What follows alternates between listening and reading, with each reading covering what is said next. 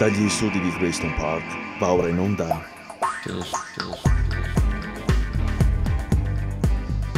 Non siamo stati noi. Programma musicale a cura di Arcadio Baracchi e Jacopo Fallani. E benvenuti a una nuova puntata di Non siamo stati noi. Una trasmissione che spiega come niente si crea, nulla si distrugge, ma Tutto si elabora da Mozart e Sonic Youth, a cura in compagnia di Jacopo Fallani e... Arcadio Baracchi. L'ozio è il padre dei vizi, ma il vizio è il padre di tutte le arti. Paul Morand. C'era una sola strada per tornare a Los Angeles, l'interstatale 15. Solo una bruciatura piatta ad alta velocità tra Baker, Barstow e Berdu. Poi la superstrada per Hollywood, dritta verso il frenetico oblio. Sicurezza, oscurità. Solo un altro sballato in un mondo di sballati.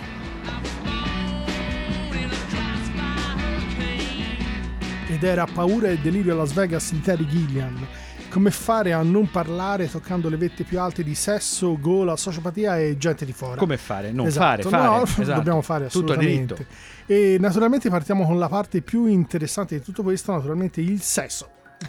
esatto, perché comunque, come tutte le buone classifiche, partiamo col numero uno, e Uno, poi gli esatto, altri. poi vabbè. andiamo scemando. Allora, per il sesso, chiaramente ci siamo andati a prendere un scemando fuori- non a caso. Esatto, ci siamo, andati, ci siamo andati a prendere un fuori classe, niente po' di meno che Jerry Lee Lewis. Perché lo abbiamo selezionato? Perché, come voi sapete, l'inventore, uno, della famo- uno degli inventori del rock and roll, parte della famosa triade che comprende, oltre appunto Jerry Lewis, anche Little Richards e ovviamente Elvis Presley, eh, Jerry Lewis ne aveva tutte, tutte quelle che si potevano pensare ce l'aveva, ma il vizio del, del sesso era sicuramente importante per lui.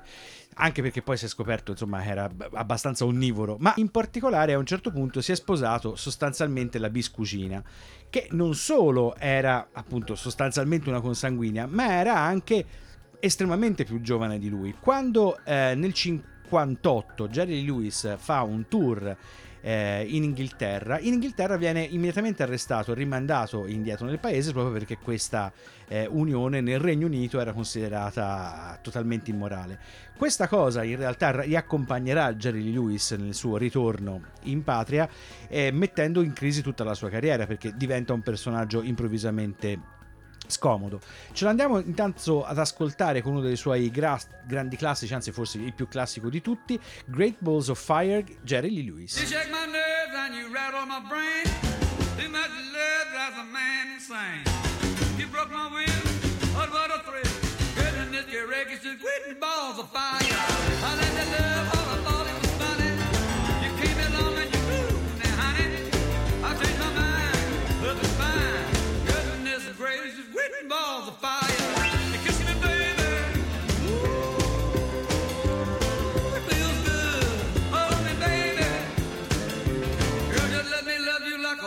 should.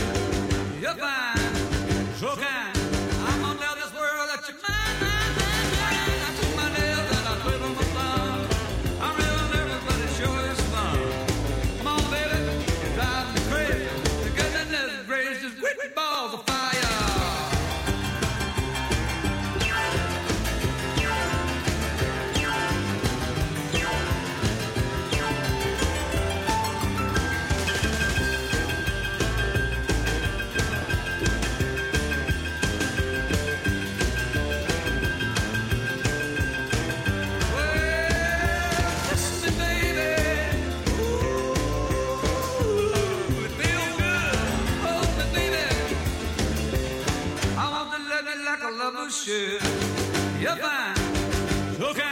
I got this world that you're mine, mine, mine. I treat my I.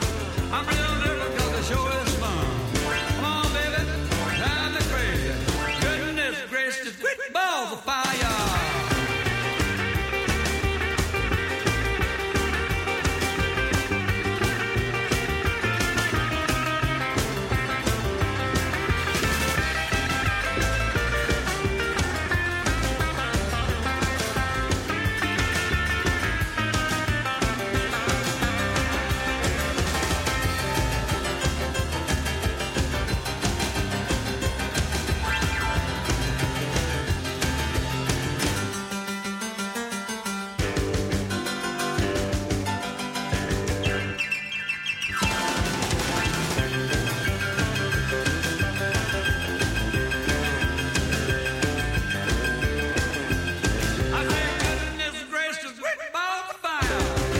Ira Gale Brown era il nome della biscugina di Jerry Lewis che Jerry Lewis si, eh, si sposa con grande scandalo prima dei sudditi di sua maestà britannica e poi anche dei sudditi del dollaro quando tornerà negli Stati Uniti. Se vi volete andare a ristudiare tutta questa vicenda, chiaramente noi che siamo esperti di fornirvi materiali anche extra musicali vi ricordiamo un bellissimo film tra virgolette con Dennis Quaid e Winona Ryder. Esatto qui fanno delle facce importanti. È un, chiaramente il classico foglietton dove si fa vedere un po' Dennis Quaid che fa tra l'altro in maniera mirabile eh, interpreta in maniera mirabile appunto Jerry Lewis ma tutto il film è concentrato sul fatto che insomma eh, lui si sposa a sta ragazza molto molto giovane. Quindi vi potete immaginare il livellone. Mentre Arcadio Abbiamo deciso di associare un'opera famosissima del 1790 di Mozart, il Così fan tutte, che peraltro non ebbe una grandissima fortuna fin dai primi anni, scomparve un po' nell'Ottocento per poi avere un successo eccezionale da primi del Novecento. Non so se sapete quella che è in sintesi la trama, comunque sono due giovani ufficiali che scommettono sulla fedeltà delle loro fidanzate. capisci a me Anche perché, insomma, a un certo punto, in una sorta di dialogo con questo altro personaggio eh, che li stuzia sul fatto che le loro fidanzate potrebbero avere un comportamento come un po' tutte le donne, cioè così fan tutte. Questo è il, Ah, ok. il sunto di fondo. Ah. Questa- Così fan tutte bisogna essere politicamente corretti. esatto E l'idea, peraltro, sembra, almeno l'associazione netta sia presa da un canto di- dell'Orlando Furioso e Ludovico Ariosto, ma diciamo qualcosa di più successivamente e vi facciamo sentire una versione del eh, Amore è un ladroncello con Cecilia Bartoli con la direzione di Georgi Fischer e la Wiener Kammer Orchester.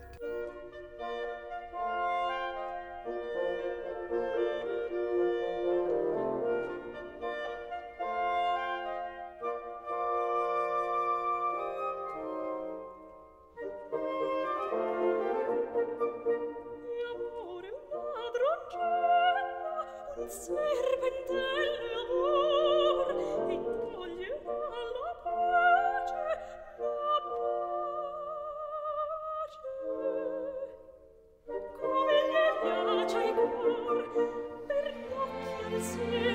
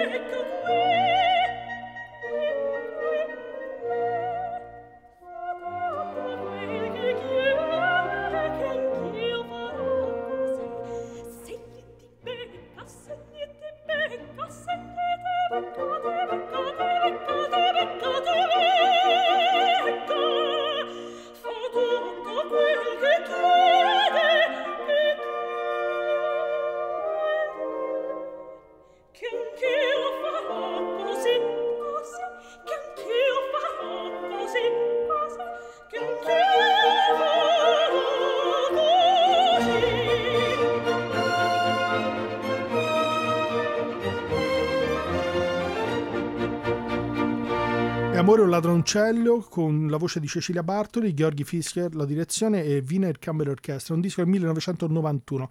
Come dicevamo precedentemente, la trama gira tutta intorno a questa specie di scommessa d'amore di questi due ufficiali che nel tentativo di dimostrare la fedeltà delle proprie donne in realtà poi riescono a dimostrare semplicemente che così fanno tutte. Per cui eh, questa è l'idea di fondo per cui un adeguamento una necessità alla fine le donne sarebbero tutte pronte almeno in quest'opera di Mozart a dar seguito a una serie di interessi e a accontentarsi più o meno per arrivare a, e raggiungere un proprio scopo. Ma a questo punto passeremo a una nuova fascia di Viziosità. viziosità. Eh, restiamo però sempre in ambito di peccati quasi biblici, perché se veniamo dalla lussuria ci andiamo a stonfare immediatamente la gola e la gola per quanto riguarda la parte extracolta la tiriamo un po' per, per i capelli, perché eh, passo uno dei miei gruppi preferiti, cioè i Pereubu, ma non c'è un grosso collegamento se no per il fatto che il loro cantante David Thomas era un, omone, insomma, Pensavo fosse per pere. per, per le pere. ma eh, infatti perché io dico sempre Pereubu, però in realtà se noi fossimo dei fini dicitori dovremmo dire Pereubu perché è il titolo, il, il nome della band viene dal titolo della famosa pièce di Alfred Jarry come Paul Morvan. Oggi è tutta così, vabbè, un po' sulle R. Chiaramente perché è uno dei miei gruppi preferiti e perché ce l'abbiamo infilata qua dentro? Perché nel 1978 i Père Roubaud stampano il loro seminale The Modern Dance. Ci andiamo ad ascoltare per l'appunto The Modern Dance e poi le chiacchiere le facciamo dopo.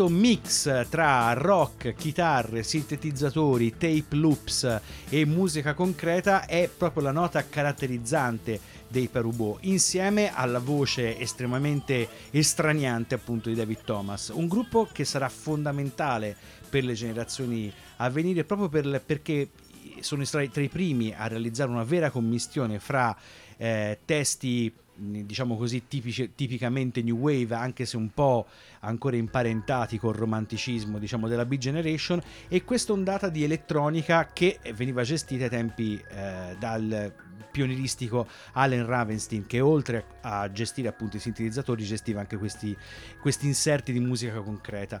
The Modern Dance io ve lo, ehm, ve lo consiglio eh, se è possibile addirittura in vinile perché la versione eh, più calda tra virgolette audio vi permette di sentire come in realtà in un disco una produzione veramente molto cheap però le, eh, le invenzioni musicali siano tante come abbiamo detto qui ce l'abbiamo infilato un po' tirati per i capelli perché David Thomas andate a vedere le foto del 78 era un bel ciccio bomba. E seguendo il Fallani, allora siamo andati verso la Mer, anche perché a quel punto abbiamo deciso di passare quella che era l'ultima parte di questa eh, grande composizione orchestrale di Claude Debussy che all'inizio non ebbe, sembra un, anche questa non ebbe un felicissimo avvio, anche perché sembra che le primissime esecuzioni non fossero molto belle.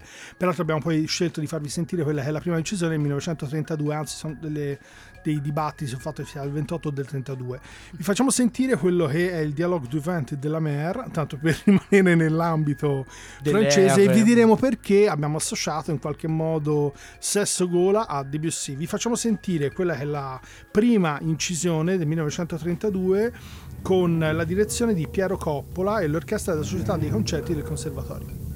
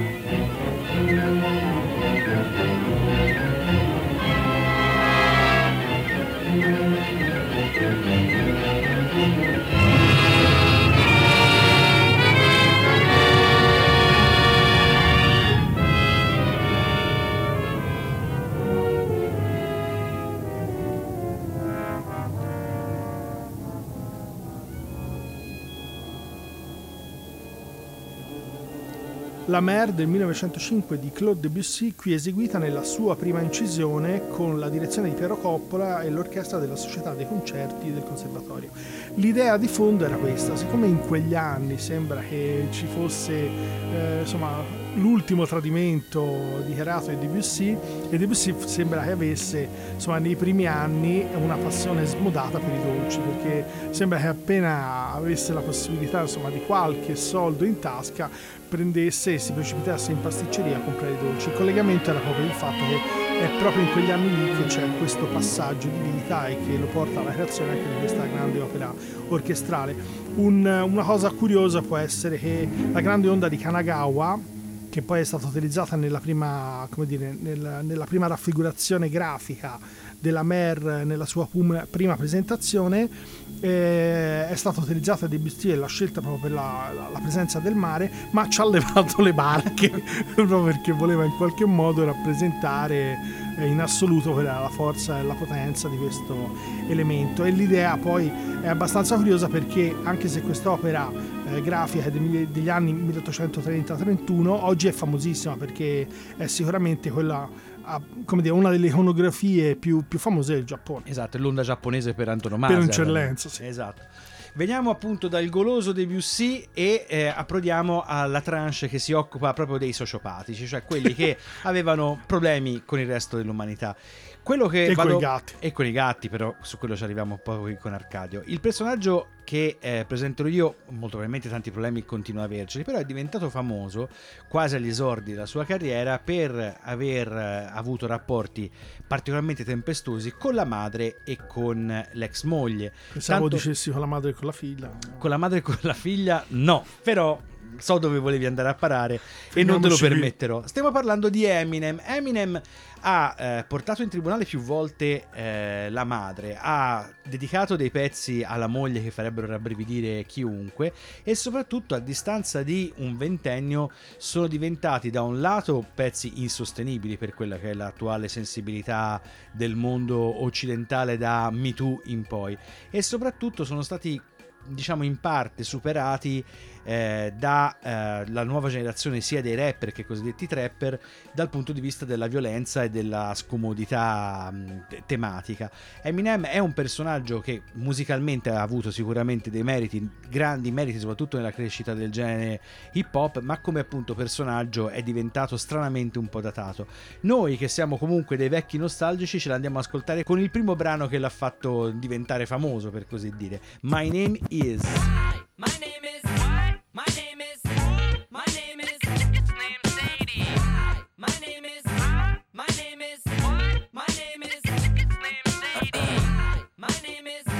Excuse me.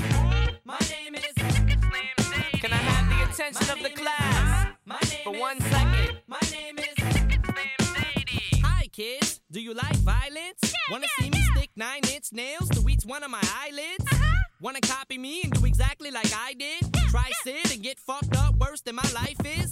My brain's dead weight. I'm trying to get my head straight, but I can't figure out which Spice Girl I wanna impregnate. And Dr. Dre said, Slim Shady, you a basic. Uh-uh. Why's your face red, man? You wasted. Well, since age 12, I felt like I'm someone else, cause I hung my original self from the top bunk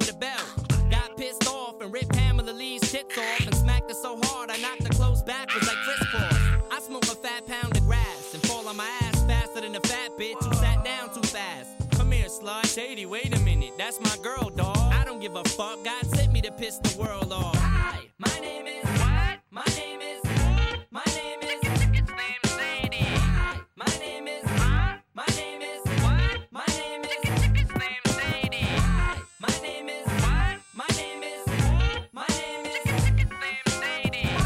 My name is. Huh? My name is. What? My name is. Slim Shady. My English teacher wanted to flunk me in junior high. A lot. Next semester I'll be 35. I smacked him in his face with an eraser. Chased him with a stapler. Stapled his nuts to a stack of paper. Walked in a strip club, had my jacket zipped up. Flashed the bartender, and stuck my dick in a tip cup. Extraterrestrial, running over pedestrians in a spaceship while they screaming at me. Let's just be friends! 99% of my life I was lied to. I just found out my mom does more dope than I do. I told her I'd grow up to be a famous rapper. A record about doing drugs and name it after. You know you blew up when the women rush your stands try to touch your hands like some screaming Usher fans. This guy White Castle asked for my autograph, so I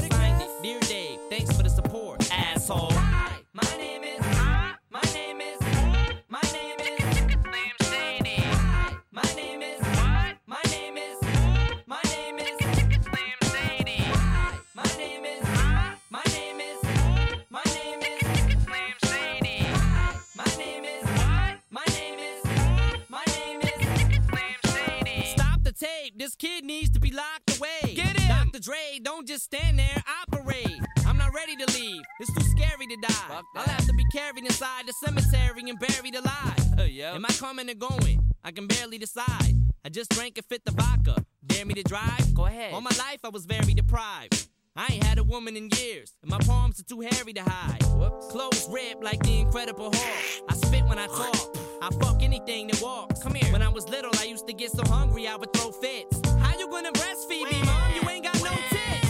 I lay awake and strap myself in the bed with a bulletproof vest on and shoot myself in the head. Bang! I'm steaming mad. And by the way, when you see my dad,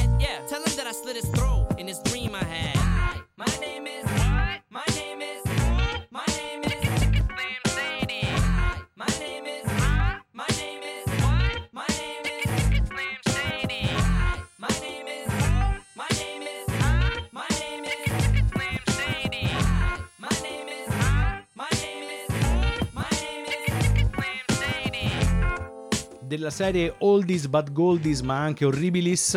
My Name Is di Eminem un classicone perché appunto siamo dei vecchi nostalgici come dicevamo prima.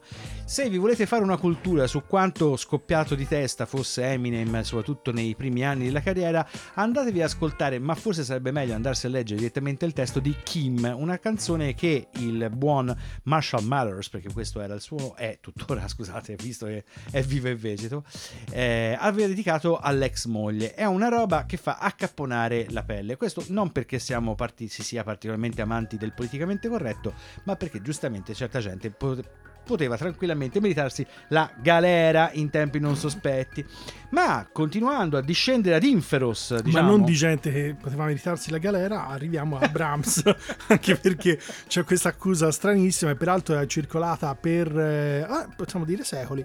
In realtà è uscito un libro eh. abbastanza recentemente, insomma stiamo parlando di, un, più di, un, di quasi un ventennio fa, per cui sembra che Brahms eh, usasse arco e frecce per uccidere i gatti Mm. e, e con queste frecce collegate a un filo li attirasse all'interno del proprio studio e prendesse ispirazione dai lamenti di queste povere bestie che stavano morendo.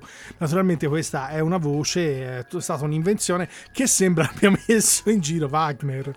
E Tanto è stata sì, naturalmente tanto per trovare uno leggerino che si è comportato molto bene in vita.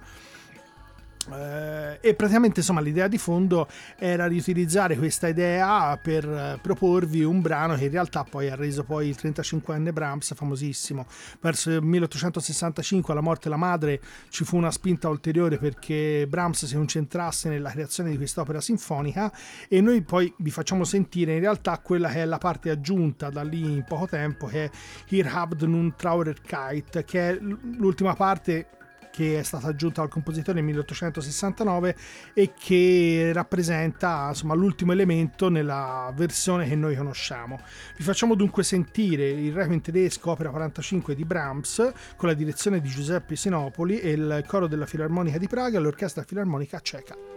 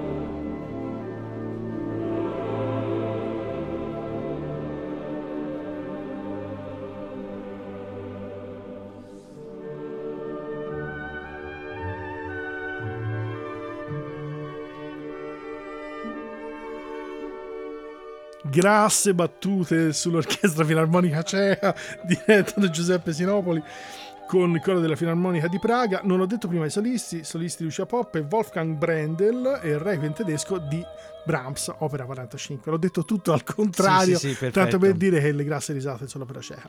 Come dicevamo prima, eh, grasse risate sono state proprio sul fatto che Wagner avesse diffuso questa eh, voce sulle capacità eh, di grande suggestione che Brahms traeva dalla insomma, la morte di queste povere bestie all'interno del suo studio. morte Naturalmente, non insomma, silenziosa, eh, esatto, peraltro, naturalmente miagolai, miagolie atroci e chi più ne ha più ne metta. Sembra peraltro fosse già stata sconfessata giustamente alla fine dell'Ottocento da un musicologo americano che aveva già ovviamente trovato insomma un fil rouge che portava insomma direttamente a Wagner. Però essendo Wagner non nuovo a queste cose, insomma gli è stata concessa come una delle sue eh, come dire più tranquille escursioni sono- negative. Queste sono più così. tranquille. diciamo. Eh sì, anche perché è scappato per oltre dieci anni dalla Germania, inseguito per debiti, perché sennò l'avrebbero anche incarcerato. Per cui insomma, Ah, come Rolling Stones. Esatto, Ah, ne vabbè. fatte tantine, per cui questa era il meno. Va bene, venendo a gente che non, ti- non spara ai gatti, ma credo che fosse sostanzialmente l'unica cosa che non faceva, parliamo del buon vecchio Gigi Allen. Gigi Allen è un personaggio anch'esso seminale per quanto riguarda la storia del rock e soprattutto l'evoluzione più estreme, diciamo più in area punk eh, e chi più ne ha più ne metta. Eh, però è un personaggio che diciamo dal punto di vista musicale non ha detto chissà che cosa, perché soprattutto mh, essendo un personaggio talmente tanto estremo ha lasciato poche testimonianze dal punto di vista eh, delle incisioni della produzione musicale. Quanto estremo era Gigi Allen? Beh, stiamo parlando di uno che comunque suonava quando andava bene eh, completamente nudo sul palco. Quando non andava tanto bene si faceva male pi- mh, rompendosi addosso bottiglie e bicchieri e scheggiandosi con il vetro. Quando andava veramente male riusciva anche a cospargersi con i propri escrementi. Chiaramente parliamo di concerti estremamente brevi, diciamo credo forse abbia stabilito il record di concerto più breve di sempre in 7 minuti e qualcosa e forse solo i, i famosi Suicide di Alan Vega sono riusciti, eh, sono riusciti a batterlo. Purtroppo per tutti eh, Gigi Allen voleva morire, sarebbe voluto morire durante un concerto di Halloween eh, direttamente sul parco, ma eh, come è successo a tanti suoi predecessori e a tanti suoi successori, eh, in realtà sarebbe morto di la buona vecchia overdose. Ci andiamo ad ascoltare fra appunto i suoi pochi prodotti musicali eh, Don't Talk to Me, Gigi Allen. Aren't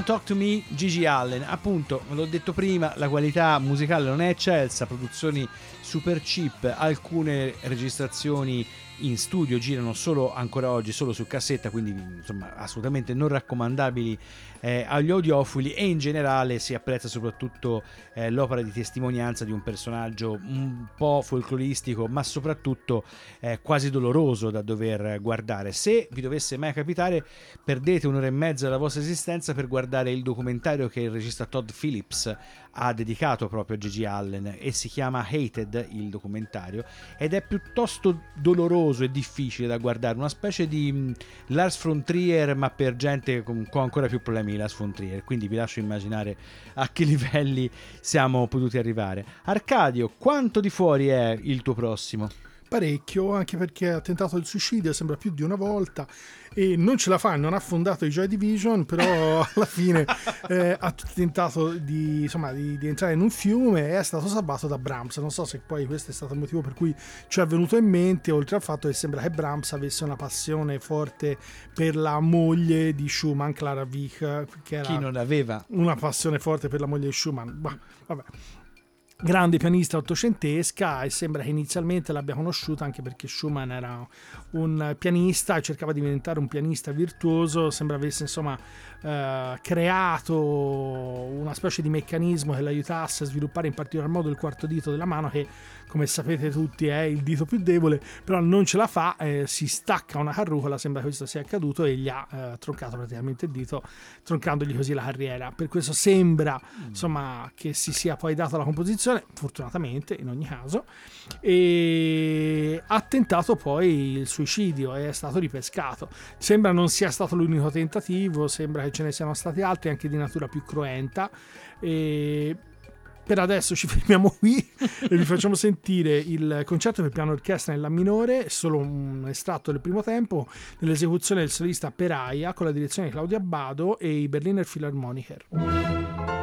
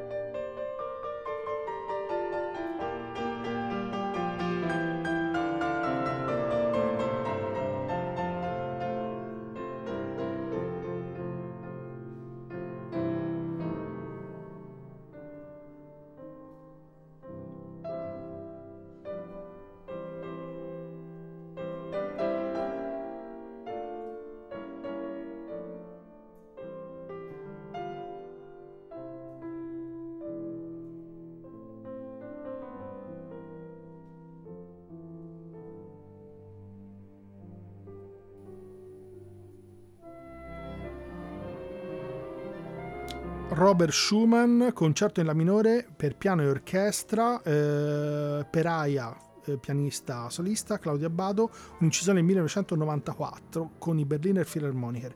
Come dicevamo, eh, ha tentato diverse volte il suicidio, sembra che peraltro sentisse una specie di fischio nell'orecchio, un là persistente, insomma questo di sicuro non aiuta, No, e fosse però insomma in questo caso aiutato poi dal del grande amico, amico di famiglia, insomma su questo si è speculato ampiamente eh, su Brahms, probabilmente questo è stato il, il collegamento che ci ha portato insomma a presentarvi questo piccolissimo estratto del concerto di Schumann per piano e orchestra.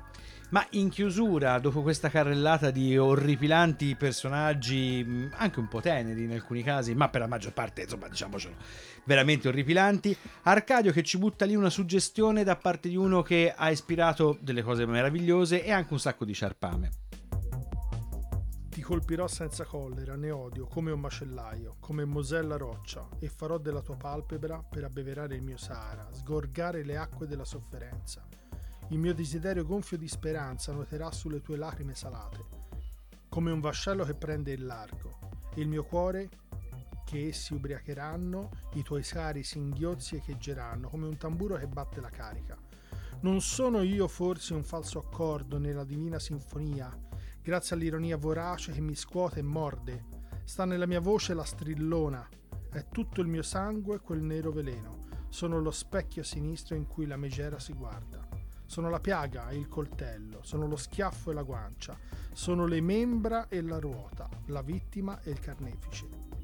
Sono il vampiro del mio cuore, uno di quei grandi abbandonati, condannati al riso eterno e che non possono più sorridere. E vi abbiamo letto l'Autonti Morunos di Charles Baudelaire, un inno all'autodistruzione, anche perché, come dire, fra tutte quelle che abbiamo citato fino adesso, quella che ci mancava naturalmente era l'autodistruzione. E con un grande autore che, come dicevamo prima, ha ispirato tante opere d'arte, ma anche tanto ciarpame, andiamo a chiudere questa puntata con uno che ha ispirato grosse opere d'arte, ma anche tanto ciarpame, il grande Iggy Pop, perché chiaramente Molto sciarpame. Ah, tanto ciarpame anche lui, poverino. Però in realtà un grande artista. Ricordiamo solo per, per capire, diciamo, il livello di viziosità che aveva raggiunto il buon vecchio Iggy, che a un certo punto a salvargli la pelle fu David Bowie, che non era esattamente uno stinco di santo. E le cliniche svizzere. E un le- applauso. E, e molte cliniche svizzere. Lo andiamo ad ascoltare chiaramente con il suo più classicone dei classiconi, anche per lasciarvi con una nota di ritmo e di gaiosità. E per questa puntata direi che siamo giunti alla fine. Vi salutano Jacopo Pallani e, Arcadio Baracchi, e ricordate che se quello che avete ascoltato vi fosse sembrato particolarmente strano, non siamo stati noi.